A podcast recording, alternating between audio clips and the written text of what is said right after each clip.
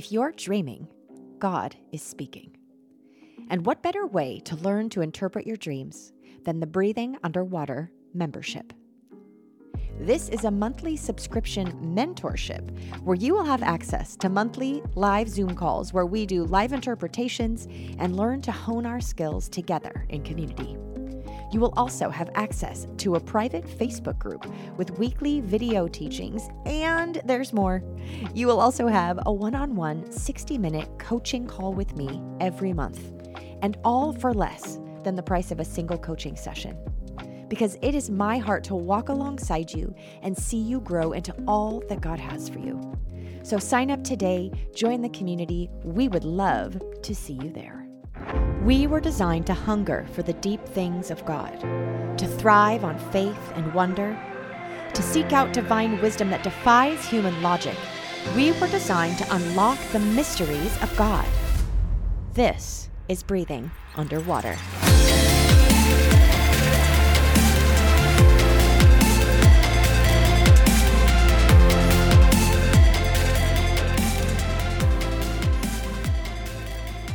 Episode 37 in the house, as well as Margaux. That's me. I'm the host of the show. This is a really cool episode. I have just been really astounded at God's beautiful, perfect timing, as always, over these last 24 hours. I have been preparing and editing this interview with my friend Jeanine, and just in that time frame have I been getting more and deeper understanding and interpretation for her dreams. And so has she. And we've actually seen God start to move in the natural in her life in revealing even steps to take and deeper interpretation than what we got during this interview. So it's so beautiful to see how he aligns things in the timing. She and I actually recorded this interview a couple months ago. And one of the things I love about it, as you will see, is that we go through four to six of her dreams and we don't have them all flushed out. We don't have a nice bow put on the end uh, of perfect interpretation of all of the dreams. We're sitting in a lot of mystery and have a general idea of what God is saying, but really just holding everything lightly like, what is that actually going to look like? And here, in this very time frame that I'm getting ready to post this, months after we recorded it, finally some ground is moving and some doors are opening, and I just cannot believe it. I just can't wait to talk more about it. And then the cherry on top was when I looked up the meaning of the number 37 today. The number 37 means inheritance. And this is one of the most beautiful, deep from the heart of God words and definitions ever. And not just that, but it also so happens to weave itself, this concept and this word, through the interview today, which it just always seems to happen that way. I love to brag on God and the way that He orchestrates things and His perfect, perfect timing. It's just beautiful. And this concept of inheritance comes straight from His heart, like I said. And this is really what we receive from the Father that we receive simply because we are his family. You don't receive an inheritance because you worked for it. You can't earn it and you can't lose it. You have an inheritance because simply that you are a son or a daughter.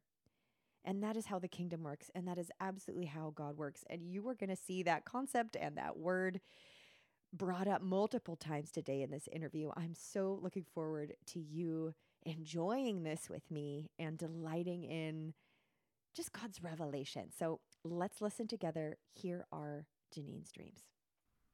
I have Jeanine Hoyt here today, the infamous Jeanine Hoyt.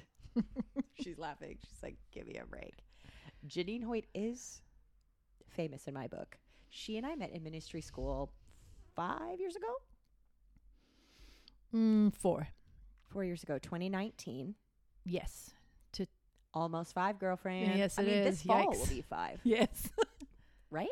no, four. Four. 2019. We're at Feels so 2023. longer than that. We've lived a lot of life we have. in that period of time. Jeanine is a very prophetic, discerning, intercessing badass. Nice. I Nice. said intercessing. I don't even think that's actually the word. Intercessoring. Badass intercessor. Sometimes people say intercessing, and I always, I always think I don't think that's right, and I just did it.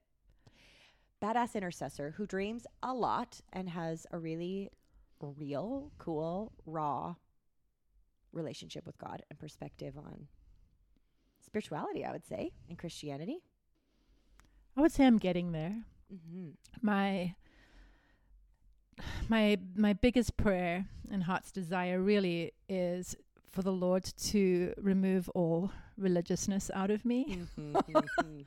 Sometimes maybe it's a little too raw, but that's really that's kind of my life end goal. Hmm. So you don't feel religious to me at all. It's interesting that you say that. yeah, I think I've been mindful of it for a long time. Mm-hmm. and um, have tried to steer away from it as much as possible. I, I think I'm just very aware of it, Mm-hmm. and when it's when it turns up in me, then I'm acutely aware of it. Yeah. Yep, yep, yep. So yeah. That's really true. I feel like season to season, I'm even getting more and more deliverance from that kind of mindset. Like not even really knowing it's there until it's plain in front of you, and you're like, "Oof, I was thinking kind of religiously about that." Exactly. Is that what you mean? Yes. Okay, her accent is so lovely. Can you tell us where? What is your accent? Where are you from? Go I'm not ahead and tell entirely sure what my accent is anymore. but um, I was born in Southern Africa, so born in Zimbabwe, Mm. raised in South Africa, spent time in high school in New Zealand, back to South Africa, then back to New Zealand, then back to South Africa. And then when I was 23, I moved to the US, but my parents are British. Hmm. So both of my parents are born in England. So I'm an English speaking South African who has been living more than half of her life now in the US. Wow. So With a little yeah. bit of Kiwi in you because yeah, spent well, this high school Kiwi. Yeah. high school Kiwi. Yeah. Do your parents have like British accents? Yes. Full on. They didn't shift or get any of the South Uh, African. no, I would say if people met them, they would say they're probably from South Africa, but because they've they've been in Southern Africa since they were nine, Wow. respectively. So Wow. yeah, Were they missionaries? No colonials. Wow. No, so I their parents moved to Zimbabwe when they were both, I would say, under ten years old. Both, I think. My mom would probably correct me on that, but because of work, Wow. yeah, work related So what? opportunities Okay. All right. From Yeah. England. from England. That's so cool. I don't think I knew that. Yeah. I think my dad, again, mom, can, you can correct me, but I think my dad was born in Liverpool and my mom in London. Mm. Yeah. Do you actually have sh- actually have citizenship? Mm-hmm, I do. I have triple. Don't tell the government. But I. so I have South African, but I have not renewed that passport. But I do have my English passport and, And my US American. yeah Man, passport. living the dream right there. I know, lucky me. Woo! Well, Jeanine is mostly here at my begging because I just know you have so much to offer. I'm going to, I mean, I want to pull on you in every possible way, but I also want to interpret some dreams. So, my anticipation is we're going to talk about, actually, I don't know what yet, your dreams, maybe discernment, maybe in our session, maybe that'll be another session down the road. Mhm. But Jeanine is full of life experience and wisdom and tenacity. And so, do you want to tell me a little bit about your dream history? Like, were you a dreamer your whole life? Did it just kind of start? What's your relationship like with your dreams? Be as real as you want to. Okay, yeah. Um, I started dreaming when I was young. I would say that my first God dream I had, wish I could remember my age, but I'm guessing I was around eight or nine. Um, I had a dream that was very clear. I can still pull it up in Mm. my memory to this day. So I knew it was the Lord. And I had a dream that I was on this moonscape and there were these giants all over the moonscape. I was bas- I think I was on the moon, but there were these huge giants. And I was tiny, tiny, tiny fighting this giant Wow. and feeling like I was losing. I mean, I'm t- this is like something out of a science fiction movie. Feeling like I was losing this battle. And then all of a sudden I looked down at my feet and I was wearing boots and I had silver spurs on my boots. And I started kicking at this giant with my silver spurs and I was able to fight the battle and not lose that way. And then about I would say about a year later, again, I'm guessing the timeline, I had the exact same dream. Interesting. Um, except in this dream, I was in the middle of the battle and remembered that I had spurs on my boots. Huh. And Same Well, I- giants. sa- exactly the same landscape and scene. Interesting. The only difference was I remembered what I could use Mm. as a weapon. And so it was a, just a faster, you know, victory. victory. Did you actually Yeah. see the victory in the dream? Um, no, I don't know. It, I, I just knew that I could, I knew that I had a weapon to fight with. Yeah. So Spurs. I was young. And spurs feel like such an American Western thing to me. It's true. I haven't thought about that. Like yeah. how random. You were in South Africa at that Yeah, point. yeah. And I came to the US on vacation with my family when I was 11. We we went to the East Coast in like the middle of perfect fall. Mm. So we went to New England and the Smoky Mountains and Disney World for 8 days and I fell in love with the US and it felt like it had been imprinted on my heart as a place I wanted to return to really strongly. Um, the US kind of pulled and felt Mm. like home to me, which Mm. was something I didn't understand until I came to visit here in 1996 and I, I just remember feeling I can't leave. I have to I have to stay here. I have to Mm. stay. And I, I realized at that point that God had Im- imprinted that on my heart at the age of 11 and that I was called to the United States from Mm. Africa. When you came in 96, were you in California? Yes. Okay. Southern California. Mm. Santa Barbara, which I at, honestly at the time only thought was a soap opera. I had no idea it was a real place. well, it feels a little bit surreal being there. It's so beautiful. so beautiful. And the weather. Yes, but I'm from Cape Town, so if you've been to Cape Town, then you know that. I mean, Cape Town is just an extraordinarily beautiful city, Ah. and Santa Barbara is that on a smaller, less wild Hmm. version. Hmm. So it felt like home. It was med- like Mediterranean climate, mountains, ocean. Felt like home. Okay, that's what Cape Town's like. yeah, I did not know that. but but but bigger and more, yeah, more wild and beautiful. Mm. Yeah. Okay, so that was your beginning, the beginning of your dream journey. What has it been like since then? Well, then I don't remember much about dreams as a teenager. I think the next phase that I went um, into was in my early 20s when I actually started experiencing demonic attacks in my dreams for a long time. Very, very long time, for years and years. Um, it w- strangely enough started in a hotel in Italy. I was on a You trip with my dad. I remember exactly where it started. Um, I was on a on a my dad was on a business trip. He asked if I wanted to go with him. Of course, I wanted to go with him. And um, he went to a business meeting, and I was in a hotel room, and I felt like he had come back into the room and was trying to shake me awake uh, with my elbow, and I couldn't wake up out of it. And finally, I just yelled and woke up out of this kind of weird middle, you know, between awake and sleep experience. And he wasn't in the room. Wow. And that was the beginning of years of honestly, like, just early morning torment.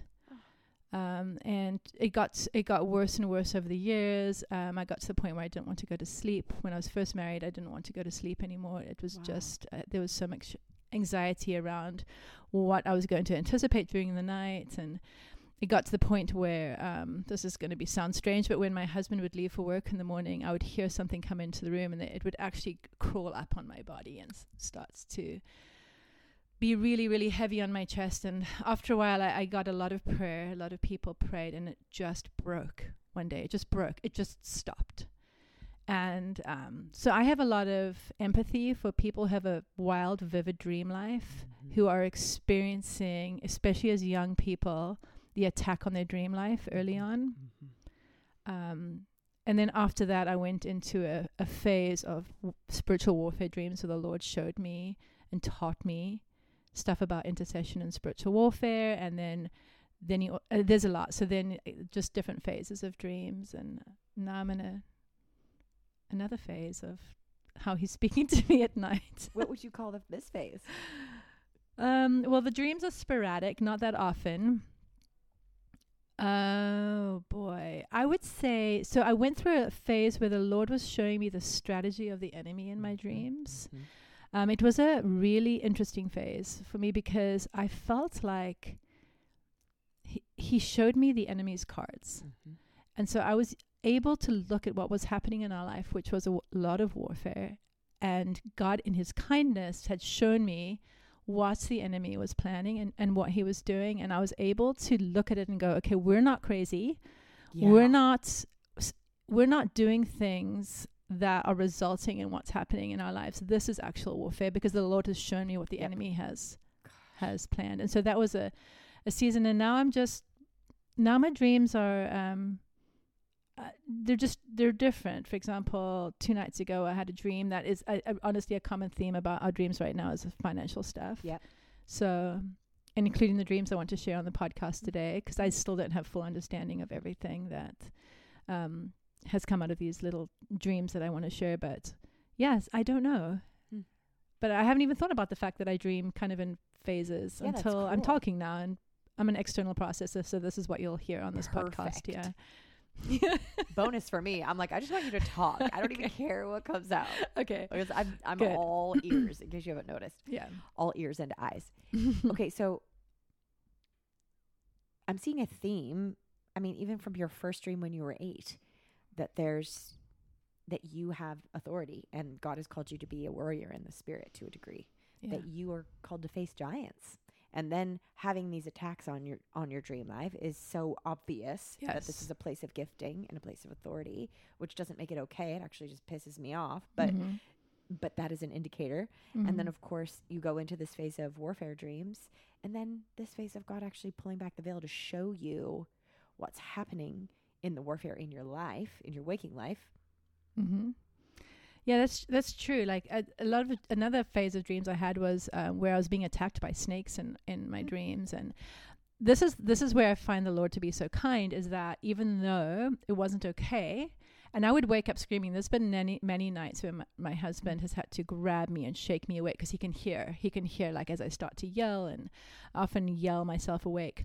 But I found that I'm instantly aware that it was a dream and that there was some meaning to it and God was showing me what the enemy was doing and I was able to immediately calm down and just go back to sleep. There's only been a few that have really sh- like shook me. And so um, I think that for me it's not okay but it builds a muscle Yeah. that I've needed. Um, and it's built an internal understanding or spiritual understanding Yeah. of Yeah. of warfare in the sh- the spiritual realm, and then also um, I, I I I I take I take them seriously, but I'm gr- I'm I'm glad that the Lord is showing me what the enemy is doing. Mhm. So it just kind of takes the bite out of it. Do you feel like you get strategy when he shows you, or it's more just to validate you're not doing anything wrong? This is what's going on. Just hold on, type of thing, or does he actually give you something to do? I think it's more of an understanding, Mhm. less of a to do. I'm always asking, is there something I need to do? Yeah, I'm a I'm a doer, and one of the I think one of the ways that religion has had to work its way out of me is believing that I have to perform Yeah. in order to be loved by the Lord, and so that there's not been a, a whole lot of you know this is what you need to do. It's just more of an, a broad understanding yeah. of what's going on in the in the spiritual realm. Yeah. And I find, I don't know if you feel this is true, I find oftentimes when something is named for me, a, a lot of the power is gone against me. Yeah, Like I'll be experiencing something and I'll actually be able to name it or see what it is. It doesn't mean that it totally ends, but I feel like I have an upper hand in a different way because I see it quote unquote, Exactly. now. yeah, Does that feel like that to you? exactly. Mm-hmm. Yeah, it does feel like that, and it, it, it takes the bite out of what the, the enemy's plans are for me, and it also again pulls me back into the kindness of the Lord. Yeah, he he gave me these dreams for a reason, That's right. and um, so I have to lean on that. Mm-hmm. Yeah, I don't know if we've talked about this, but I have a lot of those kinds of dreams too. The kind that, you know, would wake you up. Most people would be like, ah, like, I don't want, I don't want it, I don't want it, I don't want it. And there's just kind of a grace to wake up and not be afraid, even Yeah. though it was intense in the dream to wake up and be like, okay, we're all right. Or a lot of experience of actually deliverance in the middle of the night. Like I'll feel a spirit or something come into the room and I'll wake myself up rebuking it. Hmm. Or, yeah, yeah, a lot of that actually Mhm. something or someone showing up in my dream, it feels kind of dark. I look at it and then it manifests into a demon and then I take authority over it. I can feel it in my room and then it dissipates and I'll like wake myself up rebuking it in my sleep. That happens a lot. It's kind of that interesting space of like, hey, did something demonic enter my room and I was discerning it in my Mhm, dream? mhm. Or was God actually showing me what's up against me in my life? I think it's kind of a combo of both. yes, And it manifested in my dream, but actually, I physically felt it, yes, right? absolutely. It's like they meld together. The worlds kind of meld Yeah. together. Yeah. Yeah. Yeah. I had a dream where a snake grabbed my throat, and I I woke up grabbing and hitting my throat, trying to get it. It was so surreal, and even like in the ne- uh, during the next day, as I was telling people about it, I could feel it. Like I felt like I wanted to protect my throat. Yeah. Wow. As I was talking about the dream because it was so real. did Yeah. God give you revelation for that one? Um, in pieces. So I always find that my dreams have multiple layers, Mhm. and some of the layers are for now, and then some of them unfold as time goes. Like I've had dreams 15 years ago that I'm still layering back, um, because as time goes by, there's revelation Yep. that comes. You know, Yeah. and that that particular one was this is what this is what was interesting about that particular one there was a whole scene beforehand that I don't think is relevant um, right now but what was interesting about this snake is I remember seeing it grabbing basically it was like grabbing my vocal box but it was all head and a tiny tail it was the first time in a dream that I've seen a snake basically look but look like a, a really big headed tadpole and, it, and it grabbed my throat and I could tell it was trying to grab my voice, Mm. but it was all head and no body. Interesting. And I was like, "You, that's a lot of bark and a little bite." Whoa. It was it was an interesting perspective that I hadn't had before. Interesting. Were you having something in your life at that moment that that explained like, oh, I am experiencing this kind of resistance to my voice or anything that would make that make sense? Yes, I think I had that dream when I was working on a gubernatorial campaign. So I was working for a woman who was running for governor in California, and um, I think there was so part of that dream was I was with a gentleman or a, a guy who um, is pretty well known. So I'm not going to mention his name, but in the dream he turned and looked at me and he said. Um, I am going to audition for the lead male role in Little Women. And I remember thinking, well, firstly, there really isn't a lead male role. It's a, a, a book about women. And um, as as he said that, I turned and this snake came out of nowhere. So I knew it, it was about like a usurping of a, a female voice. And so that was, and so I I still go back to that dream. I encourage women to speak up when I feel like they need to speak up uh, because oftentimes when I'm in conversation with women who I, I know have been in a battle, but they have something to share, that dream will come to mind. Interesting. And I'm like, oh, I think I know what's going on with you, and you need to hear this, and we need we need your voice. Yeah. So be hmm. brave. yeah. that snake is all head. I was just Yeah. about to go down like two different rabbit trails, but I'm coming back to the dreams. Okay. Okay. Do you feel ready for these three dreams? The ones you To share today? them? Mhm. Yes. I haven't heard them. I just know there's three. Yes, I haven't. Oh, They're short. And what's interesting about these three dreams is that they have a thread Mm. that kind of binds them together. and Which I is had why you chose them. which is why I chose them. Yeah, they're all they all have a very common um, denominator, and so I Mm. feel like the Lord gave them to me at certain times, um, and I'm trying to figure out really honestly what they mean. I don't really know. Okay.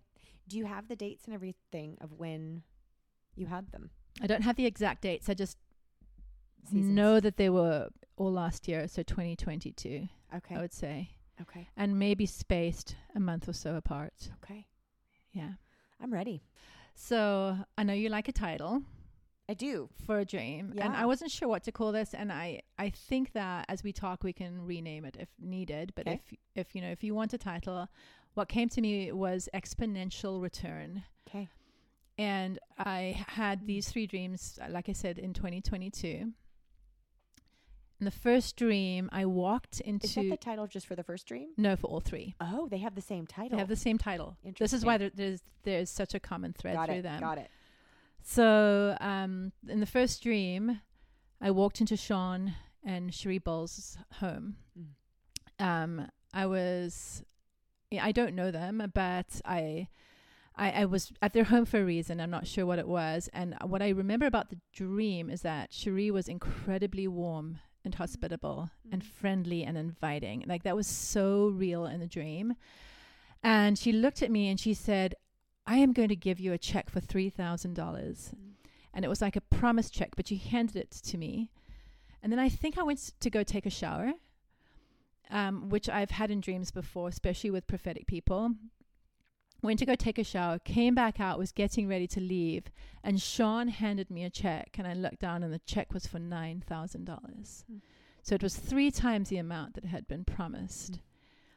And I, I, I think I thanked them and I left, and that was the end of the dream. You showered at their house? I showered at their house. Okay. Yeah. Okay. Um, and then the second dream, which I had a few months later, I was working with Kris Vallotton, who is a prophet in the church that we belong to, and he, him and I were digging under this structure outside. And we were pulling out trash under this structure. But as we were pulling out these little bits of trash, I kept on finding raw chunks of silver Mm. and handing them to him. And he said, um, Oh, that's great, or something like that. And then he goes, Okay, I think we've got all the trash. And I'm like, No, there's more silver. Like, look at this, there's more silver. And I would pull it out and hand it to him. And he would go, Okay, great.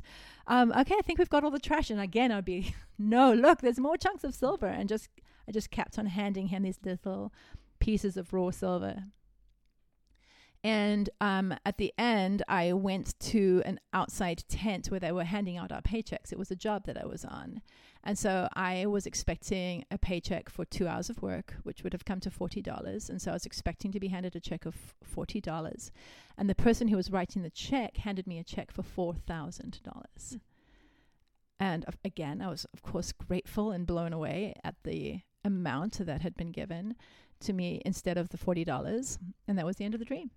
So the structure that you guys were digging under was located in a place where you were working in the dream. I was working. It was outside. It was in the dirt. That was a part of your job. Was what you were you're doing. I you was doing. hired by Kris to Okay. work alongside him and pull out little pieces of trash from this weird little structure. It was low to the ground. We were underneath it, and we were just working in the dirt. Was it a finished structure? no, it, it it looked like it was probably made of old pallets or something. yeah, it was that's low. what I'm picturing. That's so interesting. Okay. Yeah. Um, and then the third dream was a few months later. And this time, the woman who um, I was friends with, who was running for governor, was in the dream. Hmm. And I had the dream at after the the end of the um, election, and I dreamt that I had made her a gift bag filled with little gifts that I had thoughtfully chosen out, knowing her and I had stuffed tissue paper in it, like you would, but it was multiple gifts in this bag. And I think I put it in the front seat of her car and I said, You know, I've got a gift for you here. It's on the front seat of your car. And she turned and looked at me and she goes, Oh, I've got a gift for you too. Go to the front seat of your car. And I went to the front seat of my car and there was a check that she'd left on the front seat and with zeros just going off the edge of the page of the check. And I think, in, I think in the dream, I remember it being like five trillion dollars, something unrealistic. But she looked at me and she goes, "This is a check for one million dollars, and it's yours." And that was the end of the dream. so you can see how these three dreams all have this exponential return for something. Yeah. I just don't know what it is really, and they are prominent people in my life Mhm. or I mean, I you know. As as people who have influenced me or given me opportunities. Yep. So Well, an interesting the Shawn Bolz, the Shawn and Sherry Bolz moment. yeah, I, I don't Sherry or Cherie. I'm not sure. Okay. Um. That moment and the Kris Vallotton moment seem especially related because we're talking about prophets, Yes, right? yes. And then the gal who's running for governor, would you say she has a spiritual office? Out of the fivefold, Mm-hmm. I mean, if anything, it would be apostolic, I Okay. imagine, but I'm not sure. I'm not sure. Okay. But she's a she's a businesswoman who got called into government very unexpectedly. Okay. Um, very well, you know, she's done very well as a businesswoman. Is Shawn Bolz's history is his background business? I'm not sure. I know. I Kris's? know Kris's is. Mhm. That's a good point. Mhm. I know I know Sean was involved in something and then felt called to the entertainment industry and to minister to people in the entertainment indus- industry. So, but you're right. Kris's background is business. I'm looking it up. Yeah, look it up. But I do feel a business connection actually Mm-hmm.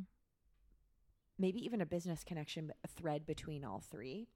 And this might be because of the masterpiece work of art dream Mm. that you had also told me about. Mm-hmm.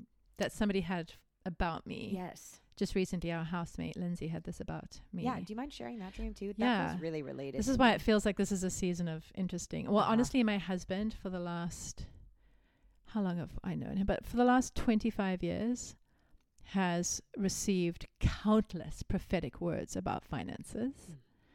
um, including a word that was funny. It was he was called out in the crowd by Shawn Bolz, except he wasn't there. I was there, and so I stood up on his behalf, and Shawn prophesied resources coming, not just resources but finances. That was included in part of the word. So, but the dream that Lindsay had about me was that I had inherited or been given a painting worth seven hundred and thirty million dollars but I was working, still working really hard, and I was trying to put justice through school. So, Justice is the name of my oldest daughter. But when I processed this with Lindsay, she was like, I wonder if you're trying to put justice through school, justice, the noun, you know, through school. But she looked at me in the dream and she goes, Jeanine, why are you working so hard to just sell the painting? Mhm. And that was the end of the dream. Yeah. Okay. I mean, Holy Spirit, show us if there's more. I, I guess it feels kind of plain to me. So I'm like, is there something deeper here? Yeah. But so the silver part with Mm-hmm. Kris, what does the silver mean to you? I felt like I was seeing value in something that wasn't obvious. Mhm. So we were searching for trash, but I was pulling out silver. Treasure. Yes, exactly. Mhm. And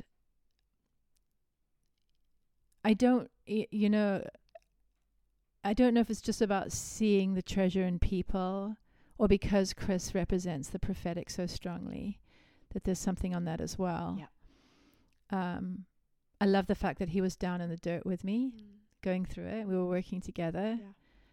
Um, and also, it wasn't ref- it wasn't like a silver bracelet or a silver brooch. It was chunks Mm.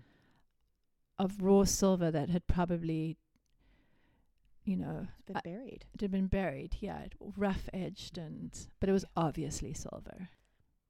Because you were with Kris Vallotton, it really felt revelatory Yeah, what you were finding under there. yeah, and and I- but I also have this angle with redemption and something that like you're able to bring about. There's obviously a connection to the land, right? mm-hmm, Which you have in real life. mm-hmm. Would you say? Yes, Definitely. that's true. We're even working on a project right now where you're actually are you digging and making space or you're just renovating? renovating and improving Okay. land. Okay. And yeah. structures. Yeah, and land. structures. Well, Yeah. the land itself is there's two and a, about two and a half acres of structures on land that we're Mm. renovating and beautifying again. Yeah. Okay, so I guess my sense from those three really connects to the one with the the seven hundred fifty thousand dollar painting you inherited as well. Mm-hmm. Seven hundred and thirty thousand. Oh, very. And, and Lindsay said seven hundred and fifty to me firstly, and she goes, "No, it was very specific. It was seven hundred and thirty thousand. Seven hundred and thirty. Yeah. Okay. I just wonder if God is showing that there's going to be a return for the prophetic insight, for the way that you see in the spirit, for the years of collecting and protecting revelation, the way that you've done. Mm. There hasn't been a lot of return on it yet. There's No. been things that have helped steer in seasons and probably measures of fulfillment, but from what I understand, a lot that's unfulfilled. Yes, very, very much so. Stuff that's still like, what was this? What did this even mean? Though you've been stewarding the intel, you've been stewarding the revelation. Mm-hmm. You're you're writing it down, you're seeing it, you're recognizing that it's revelation, you're pulling it out. To some person, it would be easy to be like, oh, that's just trash. That's nothing. But you see it. You see what's actually there. And just in knowing you, I, I Mm. know that that's true about Mm. you. I wonder if God is really talking about a return on this kind of investment in your prophetic gift. It was Shawn Bolz, it was Kris, and then it was this woman who wasn't prophetic but in business, which to me connected to you working really hard and it's like sell the painting. I thought, what if there's some sort of call to business for you to be utilizing your prophetic gift in this revelation in business? Mm-hmm. Wouldn't be the first time I've received that kind of a word. Yeah. Yeah. Yeah. I just don't know what it is. Yeah. What was interesting about the third dream with this woman who was running for governor is that I didn't go in to work on a campaign. We were friends. Mm. She asked me to join her Mhm. to drive her around California. I said yes. And I got pulled in to an experience that I was completely unprepared for. And I, I was forced to grow really fast, to grow in capacity, to grow in um uh, it, it was it was it was an insane season and it wasn't it was it felt like an it was it didn't feel like it was an absolute appointment from the lord to go and do this Mhm. and i could never have learned from a book what i learned from having my feet on the ground and the reason one of the reasons i was there was i was there to see what was happening spiritually, Spiritually. over our state Yep. as uh, so, so I had eyes to see and ears to hear what was going on. And I, I always say this I say, I saw things and heard things that I cannot unsee and unhear. Mhm. We just learned so much in such a short amount of time. And for me, a lot of it was learning about the spiritual world over California. Mhm. And so it wasn't just a, a, a, a government thing, it was definitely a big picture thing. It's so interesting because I, I'm actually going to look up what the seal of California is because I don't actually know. But I have an image in my head that feels like the seal of California to me, and it's the same image that I had for the silver. Oh, interesting. Okay. I know, I know. I'm like, wait a second, are these connected? Oh. Okay. Well, this reminds me, I took a photo of the seal right outside the Capitol building, and I'm Hmm. going to look it up while you're doing that because it was fascinating. I'm looking me. at it and I can't Oh. I can't say that I can totally tell what's happening there. There's definitely a man in the background um, doing work on the land. Like he's got a shovel and a he's digging a hole. And then oh interesting. It says Eureka at the top of the seal. Isn't that funny? You don't make that makes me think of Revelation. Re- yes. And is that a woman or is that a man? It looks like a woman to me. I'm not sure which one you're looking at. a at. woman kind of like Roman looking soldier with that headpiece on and she's got like a scepter type moment. Oh, interesting. Oh, that's the great seal. I'm looking at a different seal that I took that I thought was. But you can keep on going with that one. But I'm going to show you this, and you'll. Oh my gosh, you'll find it fascinating. I want to see that one too. Okay, this is a seal that I saw on the ground outside the Capitol building, and I need to look it up again. But one of the pictures on the seal is of an eagle holding a snake in its mouth. That's just hilarious.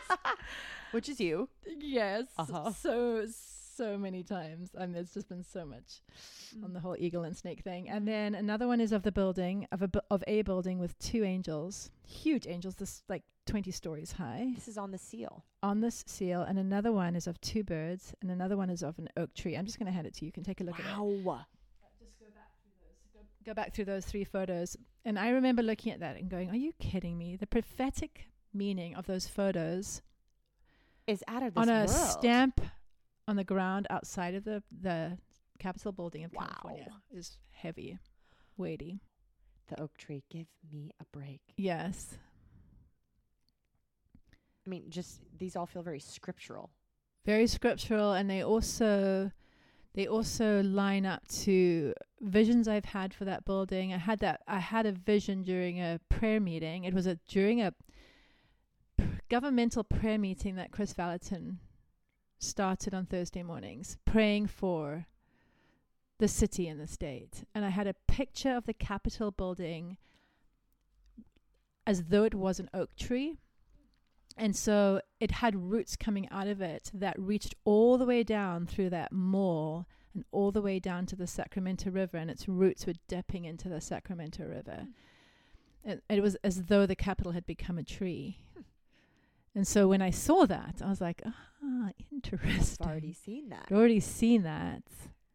So here this here's this kind of triune connection between the prophetic, business, and government Yes, in California. yes, All three of those people are California people. yes. Wow, this is really tying things together. If I could just Do it. tell you about so many dreams I've had, it would actually start tying itself together. And, Let's do and it. I'm seeing. So I had this wild dream on the campaign where I was hiking in a mountain. This is going to be interesting. I was hiking in a mountain with some friends. I turned to the side, and in the, the rocks was a old green mining gate. Wow. And I knew immediately in my spirit, I knew if I go through that gate, I'm going to find the elevator that takes me to the top of the mountain, not a mountain, but the mountain. And I was, I just thought, okay. So I opened the gate. My friends kept on hiking, and I went through this gate into the rock, and came out in this old elevator foyer. You remember those old foyers that smell like old stale cigarette smoke Mhm. and Mhm. they're all cement and Mhm. stone, and they have the old elevators, like on four, you know, four elevators on two different sides. I remember standing there and thinking, these are not the elevators, and walking outside and finding myself on the streets of San Francisco. And this group of women walked by dressed in white, basically white robes, but they were more like togas. And they had big gold sashes around their waists, and they had the big gold C's that re- like that look like the Chanel logo on the front. Mm.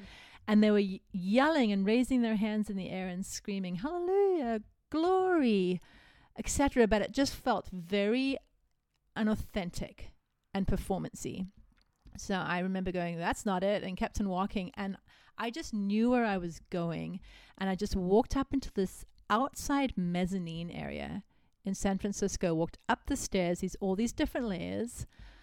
Knowing that I was walking towards this elevator, I got to the base of this elevator, and there were about 15 dead bodies at the mm. base of this elevator. And I knew immediately in my spirit they had they had gone up the elevator, could not handle the elevation and the altitude, had died and were brought back down again and were laid out. Mm. And I didn't even think about it. I just got on the elevator and went up.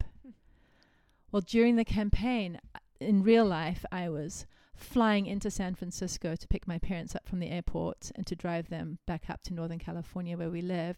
But I was coming off a week from the campaign. And as I was flying into San Francisco, I was going to get a rental car. I felt the Lord.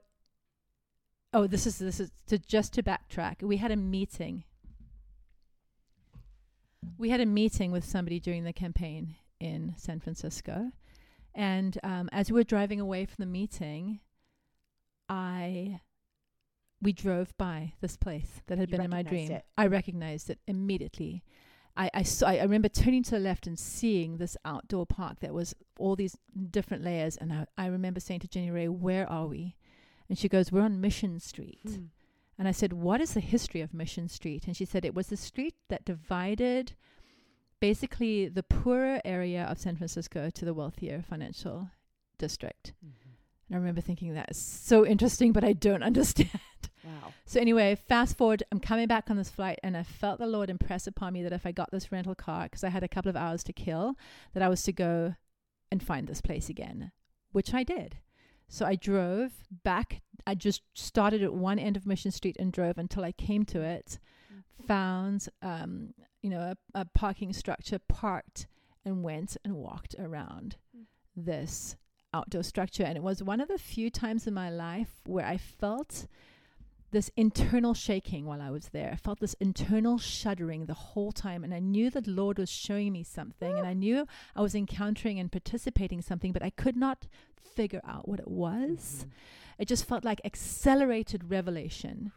And I remember sitting at the top. Oh, the first thing I noticed is as I came off the elevator and s and stepped into this area, there was nobody around, and it was being power washed. There was a man out there just power washing all the cement out there, and I remember feeling that like that was really relevant. And then I went and stood at the top and got a piece of pizza from a little restaurant up there and started looking around. And we were in the heart of the city. And I remember seeing like a huge um, insurance agency on one t- on one side, the the museum of like modern art Oh, on I one where you side. Y- you know where it was Mhm. businesses, skyscrapers, um, an old church in front of me, and I Yep. remember feeling this multifaceted sense of something, Mm.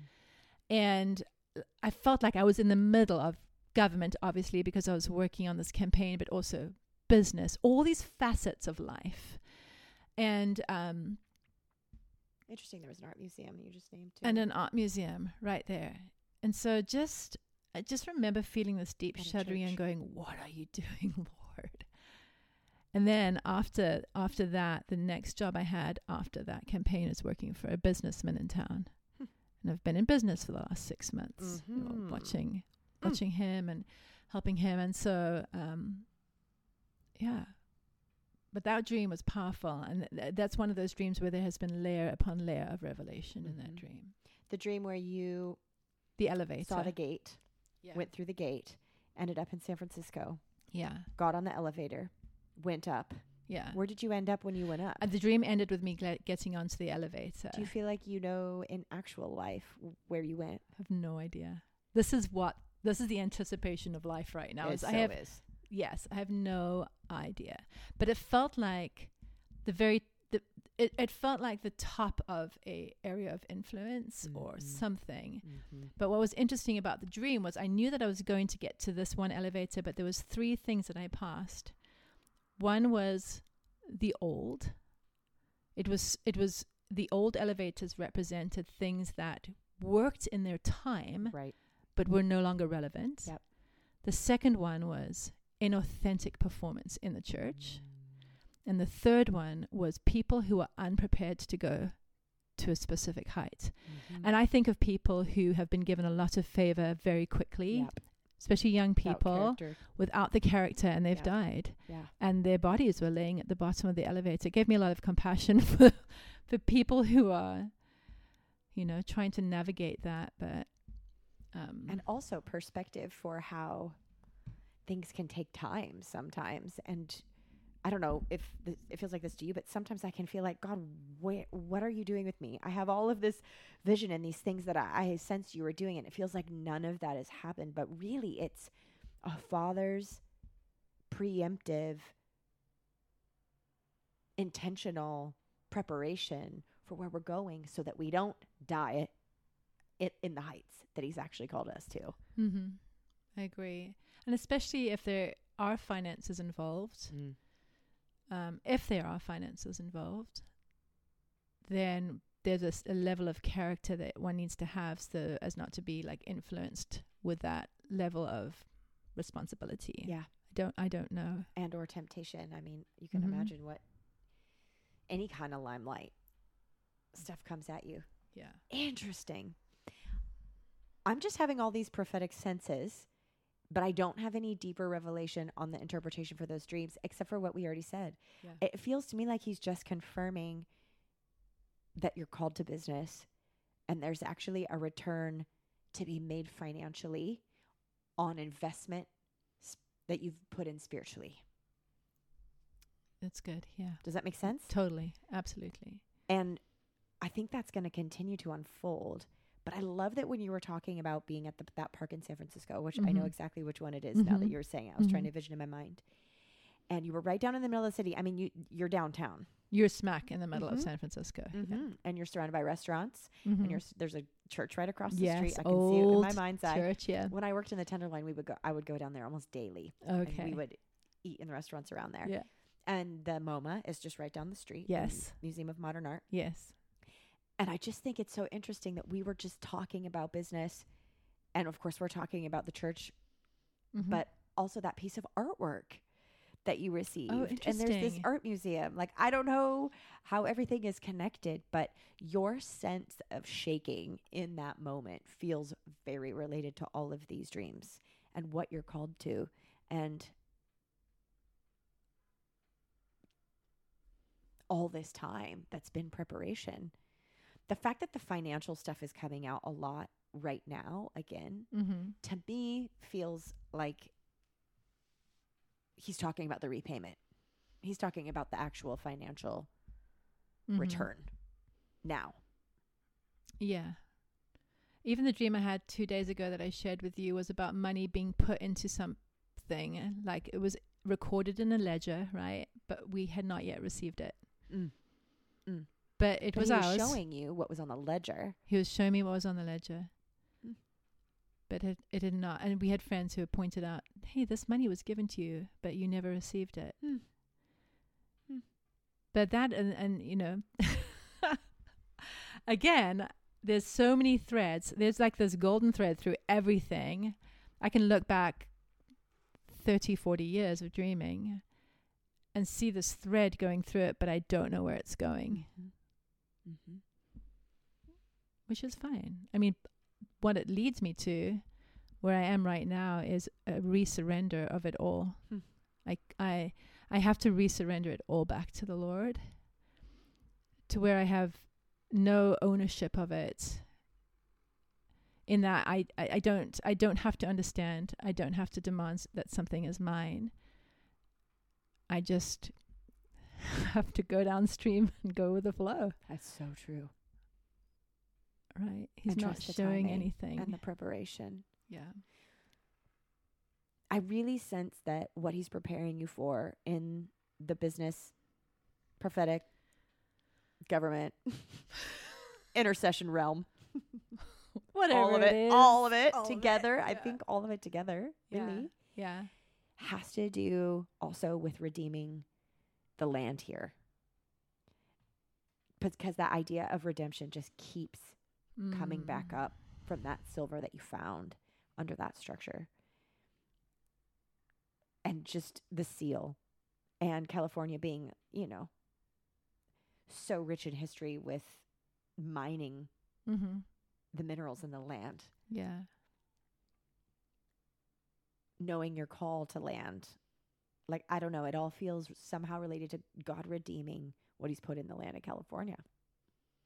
Which goes all the way back to me visiting here when I was 11, having a heart having for this resonance. for this country, not knowing why, Ah. arriving here when I was 23 and desperately begging the Lord to stay. Mm. And then finding and finding myself in California, you know, I flew right into California and never left. um, met my husband and had little California babies. and we were we were in the um, surfboard industry for years. Mm. So we were along the ocean, and then the Lord called us out of S- Southern California, and now we found ourselves inland on the land in Northern California, in one of the literally on the land. Literally on the land. Yeah, we have two and a half acres here, and when we moved here, I felt the Lord say, "This is this is your ground. Now take it." But I also still don't even know what that means. Mm. So Interesting. we have a so this is another interesting point that ties everything together. Our first daughter was is called Justice, Justice. which was an absolute God moment with that name. Then um, our second daughter is Merrick, and we thought we were having a boy because it's clear that if you have a girl, then you have a boy, right? That's exactly how we were thinking Every time. Every time, and I never, I never checked to see, you know, I never got the ultrasound um, to see what we were having, and so when she came out, um, we had already chosen the name Merrick, thinking it was a boy. So so funny that we did that, but we loved the name so much that we kept it, It totally works. and she's a. Merrick. Mm-hmm. But listen to this. So when the kids were maybe three or five, three and five respectively, I would say, a friend called me laughing because her little girl had been asking to play with American Justice all day long. I want to play with I heard that. yeah. I want to play with American Justice. I want to play with American Justice. And she was like, What are you talking about? Until her daughter slowed it down and said, Merrick and Justice. And then it hit me that we had named our girls this. And this was definitely like the Lord had given us the girls' names, but I had not tied the two together until then. And then I just laughed and shook my head. And again, what are you doing, Lord? I mean, Birthing American justice through you. yeah, yeah, okay. I mean, Duh. But I don't even know what that means. I know, Looks I know. like. And callings and destinies. I mean, you can have prophetic words for days, but so often, even what we see in the prophetic words, once they unfold in the natural, oftentimes they look different than the imagery in the word, right? correct. And I was just thinking about the Ephesians scripture. Interesting. Here we are again, the masterpiece. That we are God's masterpiece, that He created in Christ for good works, that He prepared beforehand that we would walk in them.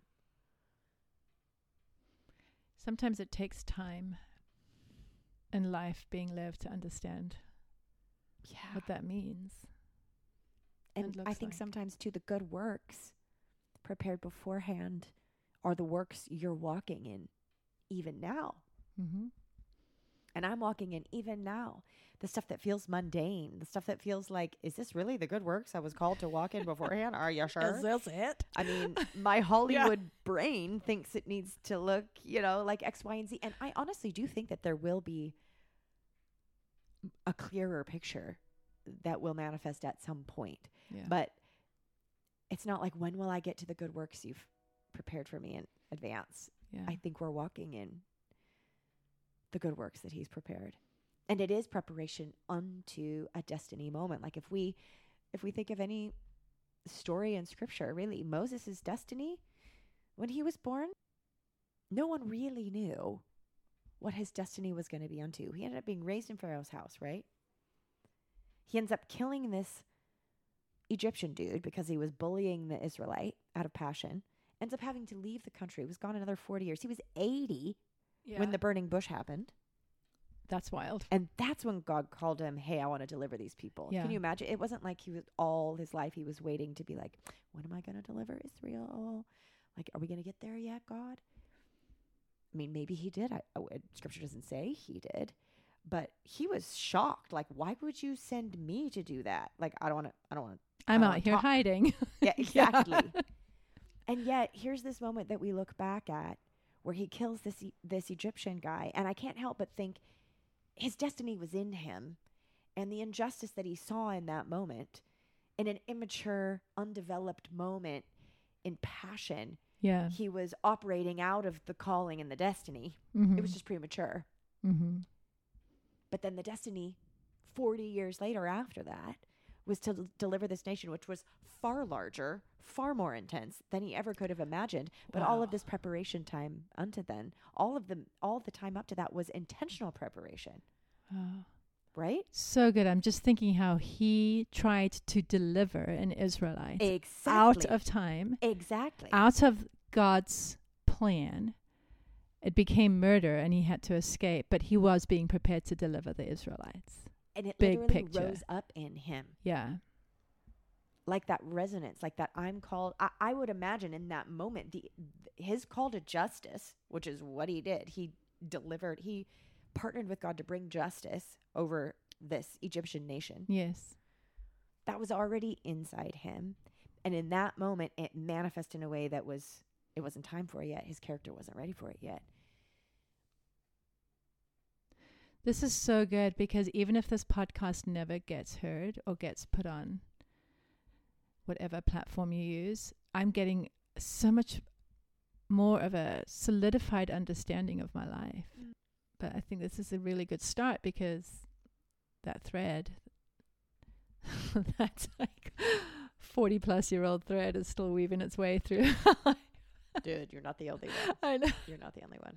Okay, I really am gonna end it here. Okay. Jeanine, I love you. I love you too. Thank You're you. so fun to hang out with. so much for sitting in that chair that's Oh, gosh. awkwardly placed with that mic that you can't touch because This wobbly table that I you can probably hear. my wobbly table. Listen, listeners, pray that I have finances to get soundproofing and new microphones. Yes, Amen. amen. it's time for an upgrade. Yes. But thank you for giving your time and your wisdom, and uh, there's just more to come.